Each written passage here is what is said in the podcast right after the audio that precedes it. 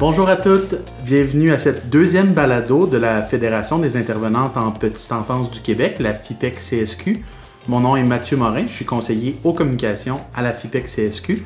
Euh, donc, pour cette deuxième balado, on remercie toujours la Centrale des syndicats du Québec de nous euh, passer son compte de balado comme ça pour produire euh, du contenu super intéressant en petite enfance. Aujourd'hui, on va discuter d'un sujet qui est, important pour la profession, pour l'avenir de la profession, toute la question de la valorisation des métiers en petite enfance. Et avec moi pour en discuter, Sylvie Daou, qui est première vice-présidente au niveau de l'ADIM-sur-Roi, l'Alliance des intervenantes en milieu familial du Sur-Roi, et également responsable en service éducatif en milieu familial. Bonjour Sylvie. Bonjour à tous. Et également Claudia Lupien. Claudia est secrétaire trésorière du syndicat des intervenantes euh, en petite enfance euh, de Montréal, le CIPEM, et également éducatrice et auteur. Bonjour Claudia. Bonjour.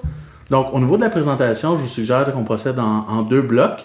D'abord, euh, on pourrait s'intéresser aux, problématiques, euh, d'où ça vient euh, cet enjeu de, rareté de main-d'œuvre qu'on a actuellement dans, le domaine de la petite enfance. Puis il faut le dire, c'est pas uniquement en petite enfance qu'on manque de travailleuses qualifiées, c'est vrai dans un paquet d'autres domaines, mais plus particulièrement en petite enfance, on, a eu des chiffres récemment, on pourra vous en faire part tout à l'heure, qui, sont assez, qui sont assez alarmants. Donc, ça nécessite qu'on qu'on se pose ces questions-là et que nos auditeurs puissent réfléchir aussi avec nous pour, euh, pour la suite des choses. Et dans un deuxième temps, une fois qu'on aura dressé les problématiques, on pourra s'intéresser euh, évidemment aux solutions. Donc, c'est quoi les solutions pour l'avenir? Comment on fait pour venir attirer euh, des, des, jeunes, des jeunes qui sortent du secondaire, du cégep, dans cette profession-là? comment on réussit à convaincre des personnes de faire le choix?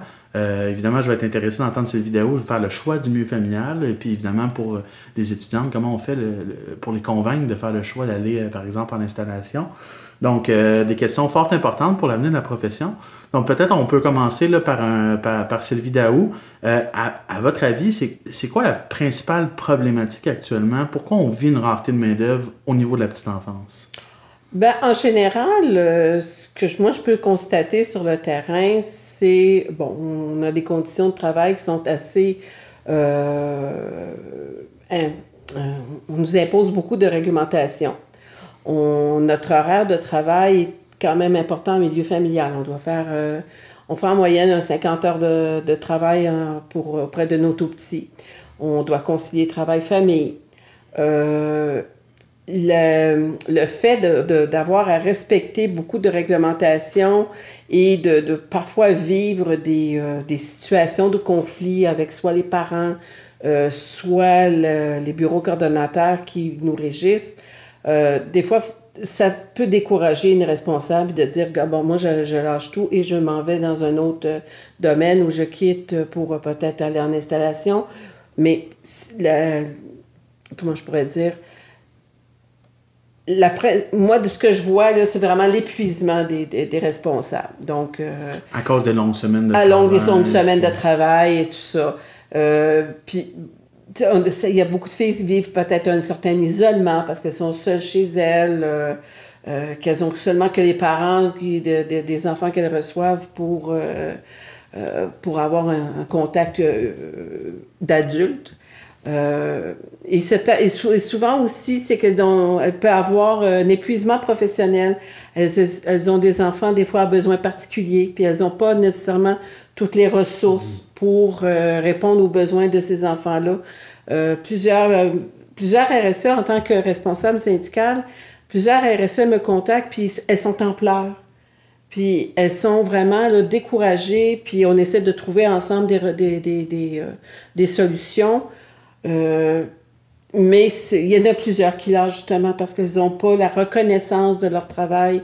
Des fois, des, certaines ingratitudes de la part des parents. D'autres responsables, c'est que c'est un choix personnel de famille de, euh, de dire bon, ben moi, j'ai fait. j'avais choisi ça pour être proche de mes enfants. Maintenant, mes enfants sont rendus grands. Je change de profession. il y a plusieurs causes qui, qui peuvent euh, expliquer le fait qu'il y a un manque de responsables présentement.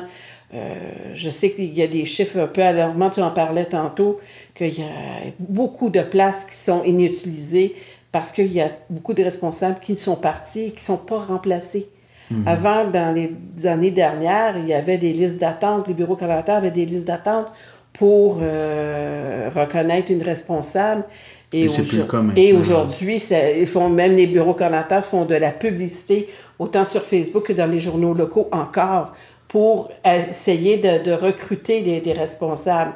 Donc, viennent aux auditeurs, hein, si vous voulez euh, devenir responsable en milieu familial. Il y a de la place. Présentement, il y a de la place. Et on en parlera tantôt, mais malgré les conditions de 50 heures, malgré ça, moi, je me dis que je sois 50 heures chez moi auprès des enfants ou que je sois 8 heures dans un bureau, mais passer 2 heures, 3 heures dans la circulation. Hmm.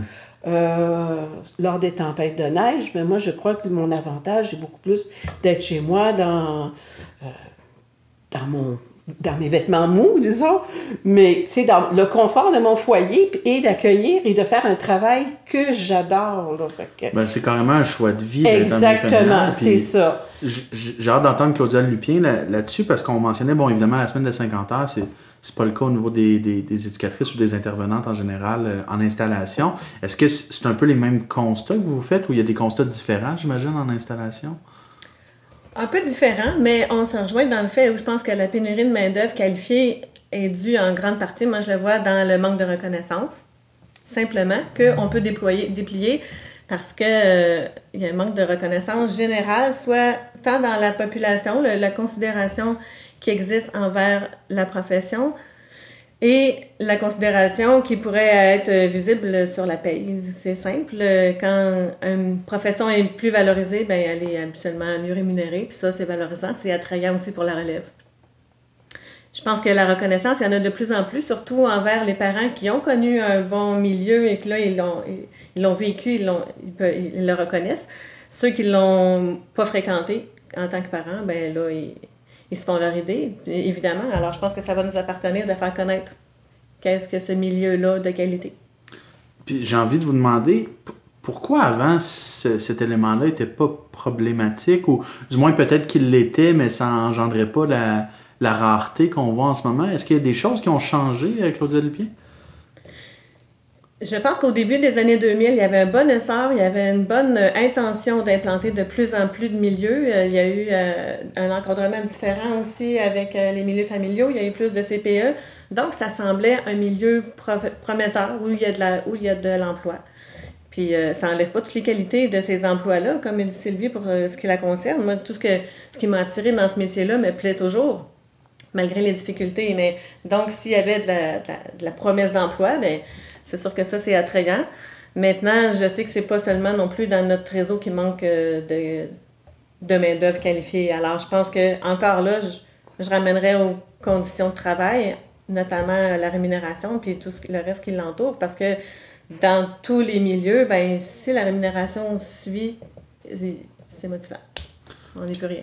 Puis comment on fait, ces vidéos, pour promouvoir le, travail à la maison, dans le cas du milieu familial, c'est tellement un métier, j'ai l'impression, différent. Est-ce est-ce que, est-ce que vous pensez qu'un une jeune, euh, parce qu'on va parler au féminin, c'est beaucoup des femmes qui font ce choix-là. Mm-hmm. Est-ce qu'une jeune en secondaire 5 peut faire le choix du milieu familial pour son choix de carrière ou ben, c'est quelque chose qui arrive plus tard? Euh, je crois que ça vient plus tard parce que, bon, moi, j'ai déjà fait une tournée dans un cégep, on a rencontré des étudiantes en, en technique à petite enfance. Et les filles qui parlaient du milieu familial, c'est qu'elles l'avaient vécu elles-mêmes en tant qu'enfant d'une responsable en service de garde éducative. Donc, elle, avait cette connaissance-là, puis elle, voyait l'avantage. Et, il y en a quelques-unes qui vont dire, OK, ben moi, quand je sors de, de, de, de l'école, je vais m'ouvrir mon, mon, milieu familial parce que je vais pouvoir contrôler mes âges. Je n'aurai pas de patron de derrière moi pour me dire tu fais telle chose ou tu as tel horaire, tel. Euh, on, on, crée notre propre, euh, euh, notre propre horaire en respectant évidemment le programme éducatif, mais la, la, fille qui sort de, de, de du cégep, faut qu'elle ait une certaine connaissance du milieu familial pour dire qu'elle s'en va vers le milieu familial. Et j'ai plusieurs, présentement, j'ai plusieurs responsables qui ont été accrédités dans les dernières années que ce sont des éducatrices d'installation, donc des éducatrices formées qui font le choix de traverser et de venir en milieu familial parce qu'elles ont des enfants. Et que là, elles, elles, elles, veulent, elles veulent vraiment rester proche de, de leur enfant, d'avoir la conciliation travail-famille. Donc, c'est une tendance que je qu'on a pu euh, voir dans les... C'est pas toutes les filles qui arrivent en milieu familial que c'est, elles viennent de, de, de, CPE, mais ce sont des femmes souvent qui ont un, deux enfants et qui veulent rester à la maison, que euh, c'est plus facile pour elles de, euh, de concilier travail-famille. Oui, on a notre 50 heures par semaine, mais ça passe tellement vite durant la journée que le, on, disons, on ouvre à 7 heures, on ferme à 5 heures. Le petit déjeuner, ça se fait en, accueillant les autres enfants. Euh, donc, la routine s'installe et les journées passent quand même rapidement. Euh, on a notre programme éducatif, donc on sait qu'on a une certaine routine à, à avoir, qu'on établit avec les enfants, en collaboration avec les enfants, mais ça se, ça se vit en étant bien chez soi. Fait que de dire à une, future étudiante, à une étudiante dans, le domaine, essaye-le de voir. Puis moi, je crois que l'essayer, c'est l'adopter. Mais on voit aussi l'inverse, c'est qu'il y a des, des, responsables qui vont aller se former encore plus parce que les exigences euh, pour, de formation sont moindres que, euh, que, que, actuellement que les éducatrices d'installation. Elles vont, donc, les nouvelles, les, les, responsables vont se former au cours des années et là, ils vont aller l'essayer euh, en, en, en, CPE. Donc, elles, elles, elles, viennent à connaître les deux milieux.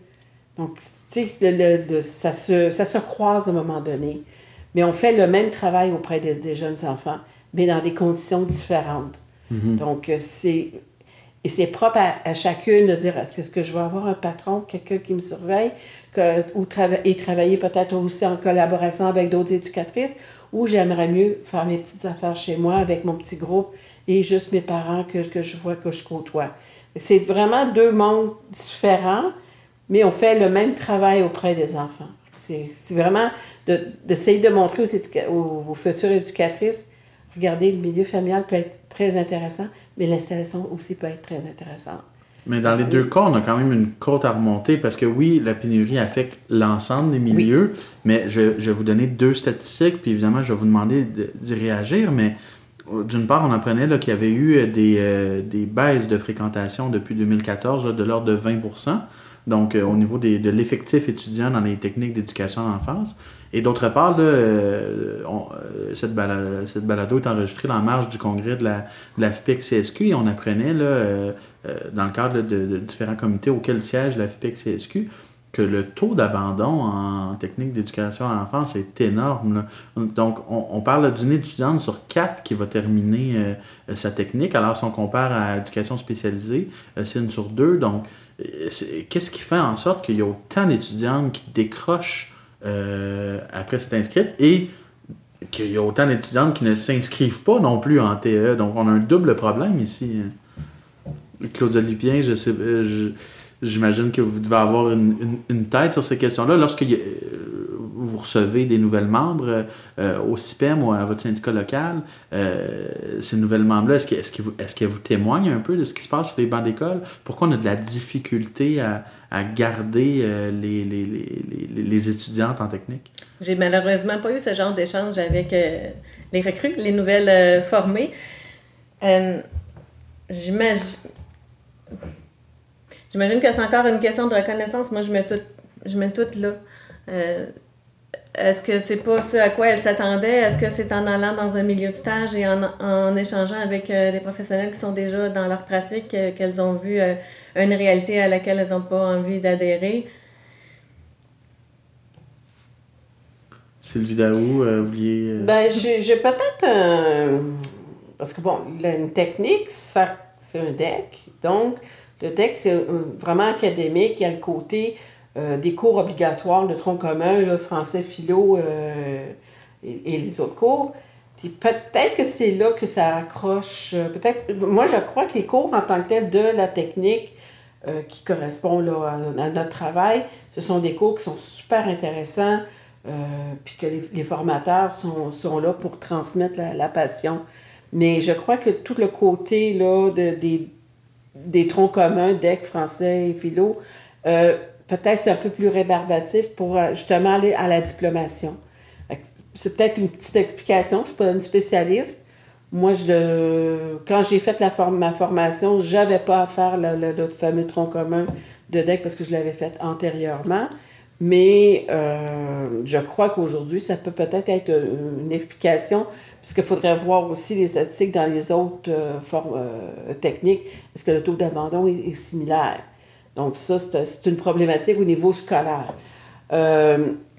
Est-ce qu'elles ont assez de, de stages pour venir vraiment vivre qu'est-ce que c'est le, de travailler en CPE ou même en milieu familial? Euh, parce que, tu sais, j'ai plus vraiment tout le, corpus du, euh, de la formation, mais je crois qu'il y a trois, trois stages.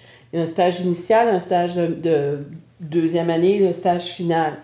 Mais peut-être le premier stage devrait être peut-être un peu plus important pour justement mieux connaître. Donner le goût. Et donner le goût, exactement. Puis que le deuxième aussi, puis ça, que ça soit fait aussi dans des milieux qui soient très bien. Euh, je voudrais pas froisser les gens, mais de bien coter au niveau de la qualité. Milieu de qualité. Parce que souvent, j'entendais des, des, des, professeurs de stage qui euh, évaluaient le, le, milieu de stage de l'étudiant et que ça se passait vraiment pas bien parce que c'est, la qualité n'était pas au, euh, au rendez-vous.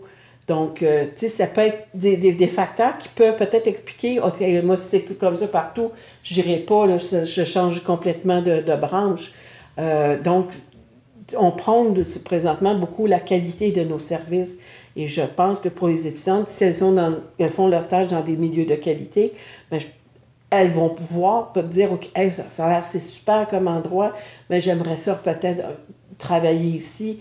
Donc, ça peut être positif. si elles ont des mauvaises expériences, peut-être c'est encore une autre explication de, du taux de, le faible taux de mm-hmm. diplomation faudrait vraiment en faire une analyse un peu plus exhaustive pour essayer de trouver des solutions. Mais tu sais, on, euh, moi, en, discutant avec des profs, souvent, c'est la problématique, c'est le milieu de stage qui peut être problématique et qui peut décourager la, la, la, future étudiante, la, future euh, technicienne. Sur la question des problématiques, peut-être le, mot de la, peut le mot de la fin, Claude Lupien, avant de passer euh, aux solutions, justement. Ben, en mon nom personnel, je pense que les stages sont adéquats, ceux qui sont euh, offerts. Par contre, il n'y a rien de parfait, puis si la, formation pouvait être améliorée, je pense qu'il y a toujours place à ça. Mais euh, sincèrement, je pense que le DEC est la formation euh, la plus pertinente, c'est-à-dire que sans compter les cours obligatoires, il y a quand même environ 2000 heures seulement en petite enfance. Oui. Alors, il y a des fois des, des échanges au sujet, est-ce que ce serait mieux vu que ce soit des, des études universitaires? Mieux vu peut-être, par contre, je pense qu'on a le maximum, ça peut être optimum avec euh, un deck. 2000 heures en concentration sur le développement de la petite enfance, je pense que c'est une bonne quantité. Il y a toujours place à amélioration, par exemple, dans, les programmes, ça c'est fort euh, possible. Ben, c'est très intéressant, mesdames. Puis justement, maintenant, on a, on a hâte de vous entendre sur euh, c'est quoi les solutions maintenant qu'on a brossé un peu les, euh, le portrait de toutes les problématiques. Puis j'aimerais vous, vous poser peut-être une question toute personnelle avant d'entrer dans la question des solutions. Pourquoi vous avez choisi d'œuvrer dans votre métier en petite enfance, euh, Claudia Lupien? Pourquoi avoir fait le choix d'aller travailler en CPE? D'abord les enfants. Je les aurais retrouvés dans d'autres milieux, c'est vrai, mais c'est d'abord les enfants, la proximité, la, joie de vivre et tout ce que ça inclut, avec les défis aussi inclus. C'est d'abord ça que j'ai choisi. Ensuite, pourquoi un CPE? Ben moi, la structure euh, à but non lucratif, c'est d'abord ça qui m'a interpellée au lieu de d'autres réseaux. Le travail en équipe aussi, moi j'y tenais. C'est, ça fait une grosse différence d'avoir toujours des adultes aussi à qui parler, à qui échanger avec euh, nos défis, des situations plus difficiles, échanger sur nos bons coups, puis avoir... Euh, la cuisinière, on a, on a ce privilège-là, on n'a pas tout à gérer dans notre travail, on a notre travail d'éducatrice à faire seulement. Même euh, la direction, ça peut être vu parfois comme un patron qui nous surveille, mais il y a plusieurs directions qui sont euh, tout à fait aidantes, c'est un soutien. C'est, euh, moi, je travaille dans un milieu où j'apprécie mes employeurs, puis on, c'est aidant, c'est un bon soutien, un bon encadrement. Il y a aussi que c'est quand même euh, un métier santé. Écoute, on va jouer dehors tous les jours, on mange bien. C'est mm. super pour ça. Et euh, c'est quand même un bon euh, travail pour la conciliation travail-famille, dans le sens que c'est principalement de jours et de semaines. Avec une quantité de, de congés pour s'accommoder aussi pour notre vie personnelle ou des maladies. Puis ça offre quand même euh, des conditions qui favorisent la conciliation. Alors ça aussi, c'était déjà considéré. Puis tous ces critères-là demeurent après 25 ans d'expérience euh, où je suis toujours au même endroit. Ces critères-là me vont encore tout à fait. Il y a d'autres désagréments, mais ce qui m'a appelé me tient encore sur place. Sylvie Daou, dans, dans votre cas, pourquoi... Oh mon Dieu! c'est la vie qui m'a amené à, être une responsable en service de garde euh, éducatif. À l'époque, je n'étais qu'une gardienne, mais c'est une, euh, une voisine qui, avec qui j'avais demandé de, faire garder mon, mon fils. Euh, qui m'a amené à cette profession-là parce qu'elle m'avait proposé de l'aider dans son milieu. Et c'était un milieu qui était sous la tutelle d'une agence de service de garde. Donc, euh, sans Avant la création des CPE et des Exactement, parce que moi, ça fait 35 ans que je suis dans le métier. Donc, 35 ans où j'ai été accréditée avec, auprès d'une agence de service de garde. Donc, euh, première piqûre, euh, recevoir des, des, jumeaux et d'avoir mon fils qui avait des amis pour jouer et être chez moi sans avoir à sortir et affronter les éléments de, de, de, la nature, ça me convenait. Euh, il y avait une pénurie de, il y avait un taux de chômage à l'époque et ça, venait vraiment combler un besoin familial d'avoir un second revenu qui, était bon euh, une nécessité à cette époque. Euh, je m'étais impliquée dans le CA et euh, bon mon côté euh, revendicatrice et tout ça m'a fait euh, même retourner au privé parce que il y avait une gestion qui n'était pas à ma, perception adéquate de, de, l'agence et je suis revenue au privé. L'avenue de la politique familiale en 97 m'a fait euh, dire, OK, ben moi, je reviens dans le système parce que les enfants s'en allaient vers les places à 5 donc, j'ai fait tout le processus pour pouvoir être accrédité et, la norme était de faire le 45 heures. Mais la piqûre de, de, de parce que ça faisait quand même déjà euh, depuis 83 que j'étais euh, en service, que j'offrais un service de garde quand même de qualité, mais dont les ratios n'étaient pas respectés parce que c'était pas, pas nécessairement euh, vérifié. Mais quand j'ai vu la réglementation et que j'ai vu la formation, le 45 heures, là, ça m'a donné la piqûre de dire, OK, je suis dans mon élément. Ça venait me confirmer que j'étais dans mon élément, que je voulais travailler auprès des enfants, de continuer dans cette profession-là. Et j'ai été me former. Et là, j'ai été accréditée et j'ai pu vraiment là, euh, vivre le, déploiement là, de, euh, des, CPE, des, milieux familiaux. Euh, accrédité auprès des, des, CPE. Et lorsque j'ai eu ma place, j'étais très contente parce qu'enfin, j'assurais une stabilité de, de travail, de revenus et de clientèle parce que c'était ce que les parents recherchaient. Il y avait l'engouement des places à 5 Et je me sentais vraiment bien dans ce, milieu-là. Euh, et j'ai continué, j'ai continué ma formation. Euh, mes enfants étaient jeunes, mais je continuais ma formation parce que j'avais besoin de me nourrir de tout ce qui était théorique parce que j'avais la pratique, mais je voulais avoir la théorie pour pouvoir l'expliquer aux parents. Donc, c'est vraiment un cheminement personnel qui m'a fait que j'ai pu euh, aller me former et de faire bénéficier de mon savoir aux parents et, aux enfants. Donc, ça, je suis toujours en poste. Je pourrais prendre ma retraite demain matin si je voulais, mais je continue parce que ma passion, elle est là. On m'a offert des postes pour de directrice de, de, CPE et j'ai dit, j'ai pesé le pour et le contre. J'ai dit non, je suis bien avec mes, cocos à la maison. J'ai besoin de les voir arriver le matin à 7h, 8h et d'avoir cette vie-là dans la maison.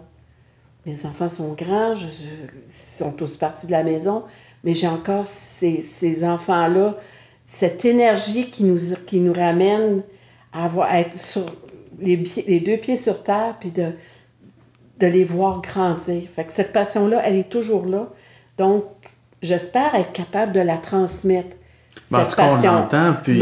Et et, et dans, dans, mes dernières années, dans ma clientèle, j'ai amené, j'ai fait cheminer au moins cinq familles, cinq femmes à devenir des responsables de services de garde.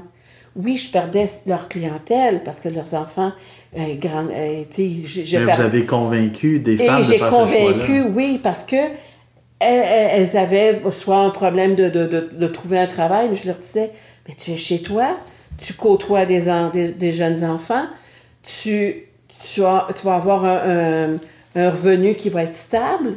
Il n'est peut-être pas grand le, revenu, mais il est quand même stable. Et, et tous les avantages, tu es chez toi, tu fais, tu, tu fais tes affaires durant la journée, tu peux faire, même si on nous le reprochait, de faire une brassée de lavage avec les enfants, mais les enfants peuvent faire de la sériation en pliant les, serviettes ou en mettant les paires de bas ensemble. Tu sais. Fait qu'on remène tout le côté pédagogique à travers nos tâches. Et c'est de rendre ça de beaucoup plus ludique pour les enfants. Donc, moi, je, mon ménage, les enfants ramassent tous les, tous les jouets, je n'ai rien à faire ce sont les enfants qui ramassent tout. Mais ça, me fait rire parce que hier, on, on, tenait aussi un balado avec, euh, avec Francine Nessar, qui est la, directrice générale mm-hmm. du Conseil québécois des services éducatifs à la petite enfance. Puis elle donnait en fait cet exemple précis-là euh, où elle disait fut un temps, certaines agents de conformité auraient pu arriver chez des responsables puis voir que bon, ils s'amusaient à plier des débarbouillettes puis là, dire, ben là, qu'est-ce que tu fais là? Alors qu'au contraire, imaginez tout ce qu'on peut apprendre à un enfant en pliant des débarbouillettes. C'est incroyable. Donc, tu sais, c'est justement ces petites choses. Euh, puis quand on vous écoute, euh, toutes les deux, mesdames, on, sent toute votre passion. Puis je, veux être certain d'avoir le temps quand même d'aborder euh, les solutions là, pour, pour la suite des choses. À votre avis, qu'est-ce que le gouvernement pourrait mettre en place pour tenter d'attirer de, davantage puis là, je vais le dire, de femmes, mais aussi d'hommes, hein, parce que ça, c'est une autre problématique qu'on a dans la profession. Euh, on parle de 97% euh, euh, de, de, de, femmes au niveau des CPE, 99% en milieu familial. C'est incroyable comme, comme taux. Là. Si on s'approche à l'inverse dans la construction, par exemple, il y a ces problématiques-là. mais là, dans ce cas-là, c'est des hommes. Donc, comment on fait pour attirer autant des femmes, mais aussi des hommes dans cette profession-là? Peut-être Claudia Lupien, puis ensuite Sylvie Daou. On s'en sort pas. Moi, je pense que par la rémunération, déjà là, il y aurait beaucoup d'attrait pour la profession. Il va falloir que ça arrive. Ça revient souvent. non, il va falloir. Mais il n'y a pas de solution miracle. Hein, c'est pas la seule chose, mais il va falloir que ça arrive parce qu'on ne s'en sortira pas. Euh, Peut-être pour, pour, nos auditeurs, euh, le salaire moyen d'une éducatrice, on parle de 35-40 000 environ. 35 000 par année. 35 000 par année, oui. oui. Euh, il y a aussi ben, de faire connaître c'est quoi la réalité, puis de faire connaître que c'est un bon métier, que c'est un métier agréable. Tantôt, je disais qu'il va nous appartenir de le faire. Par contre, c'est le réseau du ministère de la Famille. Alors, c'est aussi son devoir, je crois, de faire connaître qu'est-ce que c'est que ce beau réseau-là exactement, de faire connaître toutes ses qualités. Euh, on peut euh, faire savoir à celles qui vont se demander dans quel métier aller pour l'attraction la, pour des gens, de la main-d'œuvre, justement que c'est un métier agréable, en tout, entre autres avec euh, les critères qui, qui m'animaient tout à l'heure, qui, qui m'animaient encore. Euh, on s'attache aussi à ces enfants-là, puis ça compte énormément. Il n'y a pas beaucoup de métiers qui commencent avec 10 câlins, avec 10 câlins le matin en arrivant là. C'est génial quand même. Puis de faire connaître euh, à tout le monde ben, ce qu'on fait quotidiennement, l'observation, entre autres, qui peut mener, oui, parfois au dépistage, mais tout simplement mener à une meilleure connaissance de l'enfant pour mieux l'aider, pour mieux l'accompagner. Les observations sont toujours euh, professionnelles, basées sur euh, toutes nos, connaissances du développement puis le vécu de l'enfant, les stimulations de toutes les sphères de, les de son développement, le lien d'attachement qu'on va créer avec l'enfant puis qui va lui permettre d'être plus solide puis de, de, s'assumer, de mieux se connaître et d'évoluer avec autonomie. Et puis, c'est toujours en petite enfance aussi beaucoup le, la sphère socio-affective qu'on développe énormément, de commencer par reconnaître ses émotions, celles des autres, et ensuite les gérer, les exprimer. C'est énorme tout ça. C'est beaucoup là-dessus qu'on travaille en petite enfance. Je pense que ça a une importance capitale.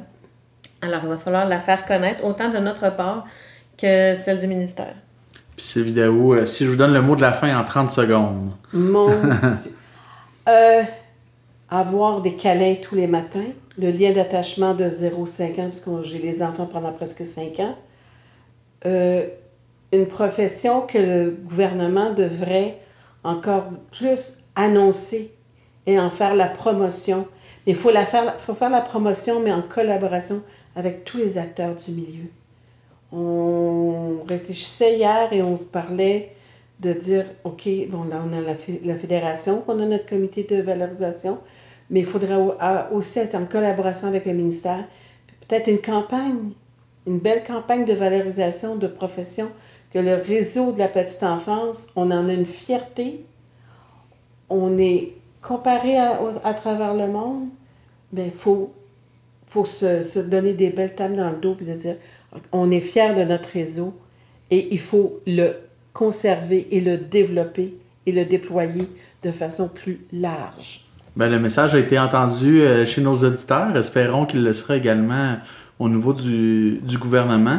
Merci beaucoup, mesdames, d'avoir participé à cette deuxième balado de la FPCSQ. J'espère que vous avez apprécié votre expérience.